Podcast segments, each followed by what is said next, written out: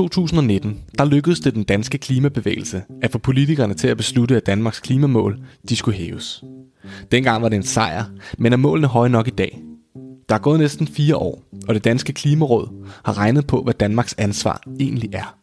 Analysen den er fuld af nuancer, men den overordnede konklusion den er, at klimamålene er for lave. Nu skal du høre, hvordan de kommer frem til den konklusion, og hvad det bør lede til for den grønne omstilling af Danmark. Verden bliver stadig varmere, og klimaforandringerne kan ses og mærkes mange steder. Samtidig er der ikke meget, der tyder på, at verdens lande er ved at vende udviklingen. Udledningen af drivhusgasser bliver ved med at sætte nye rekorder. Sådan står der i begyndelsen af Klimarådets nye rapport. Og det er meget passende at opsummere tingenes tilstand, så ingen får den idé, at klimaforandringerne er noget, vi er ved at have styr på. Vi har globalt set endnu ikke lært at reducere udledningen af CO2. Mængden den stiger år for år, men det vi ved er, at Vesten er nødt til at gå foran med en hurtig og vidtrækkende omstilling af alle dele af samfundet. Og det er netop det, som rapporten handler om. I 2019, der vedtog enhedslisten, SF, Radikale Venstre og Socialdemokratiet at reducere CO2-udledningen med 70% i 2030, målt i forhold til 1990. Og det lyder måske højt, men de 70% er egentlig en 50% reduktion målt fra 2019 til 2030. Og reduktionsmålet det inkluderer ikke træer, vi brænder af til el og varme, importerede udledninger, fly og international transport.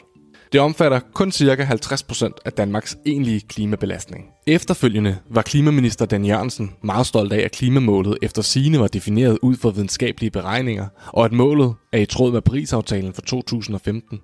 Men husk også lige på, at under valget i 2019, der arbejdede Socialdemokratiet aktivt imod 70%-målet. Men Dan Jørgensen har ret i at være stolt, for det giver mening, at de klimamål, der sættes, rent faktisk er høje nok. Og her er det netop forskere og de internationale aftaler, som man kan benytte til at vurdere, om målet er højt nok. Danmarks klimamål vurderes ud fra en række parametre, som binder sig til de to bindende aftaler på området. Parisaftalen og klimaloven. Ifølge Parisaftalen skal verdens lande arbejde for at begrænse opvarmningen til 1,5 grader eller et godt stykke under 2 grader. Målet er altså at begrænse opvarmningen til 1,5 grader, men det efterlader også et rum til fortolkning. Er det tilladt at overskride 1,5 grader en smule? Man må godt overskride 1,5 grader midlertidigt, hvis temperaturen falder ned under grænsen igen. Det er det, man kalder overshoot. Forskellige fortolkninger er mulige. I den danske klimalov er det formuleret, at Danmark skal holde Paris-aftalens målsætning om at begrænse den globale gennemsnitstemperatur til 1,5 grader Celsius for øje. Her indskærpes den danske fortolkning af Paris-aftalen, og vi må forstå, at det netop handler om at holde temperaturen under 1,5 grader. Men igen er der også her plads til fortolkning, ligesom i Paris-aftalen. For at gøre det klart for læserne af rapporten, så forklarer Klimarådet nogle af de konsekvenser, det får, hvis temperaturen stiger 2 grader i stedet for halvanden. Der vil være 400 millioner mennesker, som ofte vil blive udsat for ekstreme hedebølger. Havniveauet vil stige ekstra 10 cm og endnu mere efter 21. århundrede. Praktisk talt alt koralrev på planeten vil uddø, og millioner af mennesker vil miste det, de spiser. For at vurdere, om de danske klimamål lever nok op til halvandengradsmålet, er der tre præmisser, som man som land skal tage stilling til. For det første er der det globale temperaturmål. Hvor højt må temperaturen komme op, og hvilken grad af overshoot er tilladt. Som nævnt siger klimaloven intet om et overshoot, så svaret må blot være halvanden grader. For det andet er der graden af sikkerhed for at målet nås. Fremskrivninger af klimasystemet er behæftet med usikkerhed, så hvor høj må risikoen være for at målet ikke nås? Er man for eksempel tilfreds med, at der kun er 50% sandsynlighed for, at en given indsats holder temperaturen under 1,5 grader? Eller skal der for eksempel være 67% sandsynlighed herfor? Hvor stor en risiko tør vi løbe? Og det tredje er de etiske principper for Danmarks ansvar. Hvordan bør den globale reduktionsbyrde fordeles for at nå det ønskede mål? Skal det for eksempel være baseret på vores færre share, som er baseret på, at rige lande som Danmark skal reducere mere end de fattige lande, da vi historisk har udledt mest? Eller skal alle lande i verden blot reducere lige hurtigt?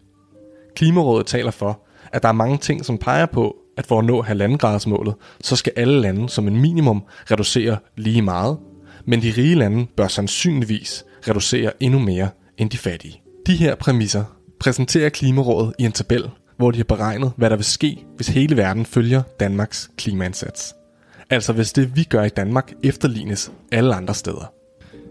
Her bliver det tydeligt, at der kun er et ud af 12 scenarier, som overholder 1,5 graders målet. Resten gør ikke, og det ene scenarie opfylder kun 1,5 graders målet, fordi der tillades, at den 1,5 graders opvarmning faktisk overstiges, men så bringes ned igen i løbet af de efterfølgende 50 år. En halvanden grads temperaturstigning bliver altså overskrevet med vores nuværende mål.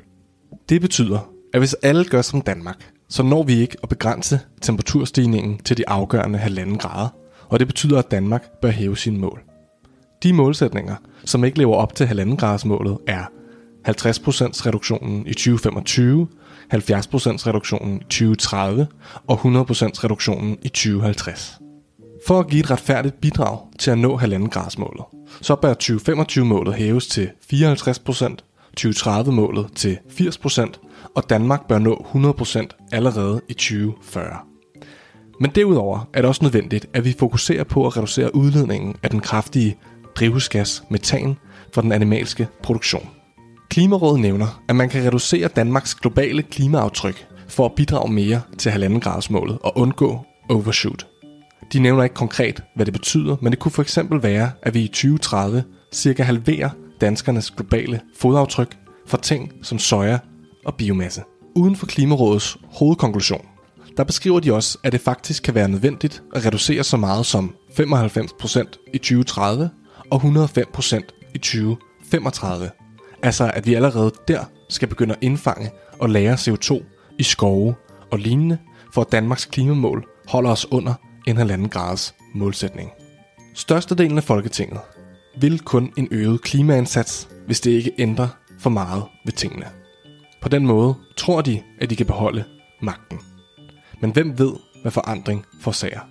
Et bud kan være, at vi får et sundere og mere sikkert Danmark, hvis vi gennemfører en hurtig grøn omstilling. Det må godt koste noget på den korte bane, for vi vinder så meget på den lange. Klimarådet er en stærk institution, som vi som bevægelse var med til at styrke tilbage i 2019. Klimarådets analyser gør det meget svært for politikerne at gemme sig bag greenwashing, og deres nyeste analyse er en af de bedste hidtil. Datagrundlaget og de etiske diskussioner er formidable. De er faktisk så gode, at du bør læse lidt i dem, for der er mange flere overvejelser i de godt 60 siders rapport, end vi har kunne gennemgå i den her video. Så god læselyst, og husk på, at den eneste måde, at vi får politikerne til at vedtage tilstrækkelige klimamål, som rent faktisk omstiller Danmark, sådan at vi også når målene, er, at vi bruger vores stemme i debatten og viser, at det at nå klimamålene opvejer de umiddelbare konsekvenser, der lige nu er for samfundet. Det gør vi i Foreningen Klimabevægelsen i Danmark.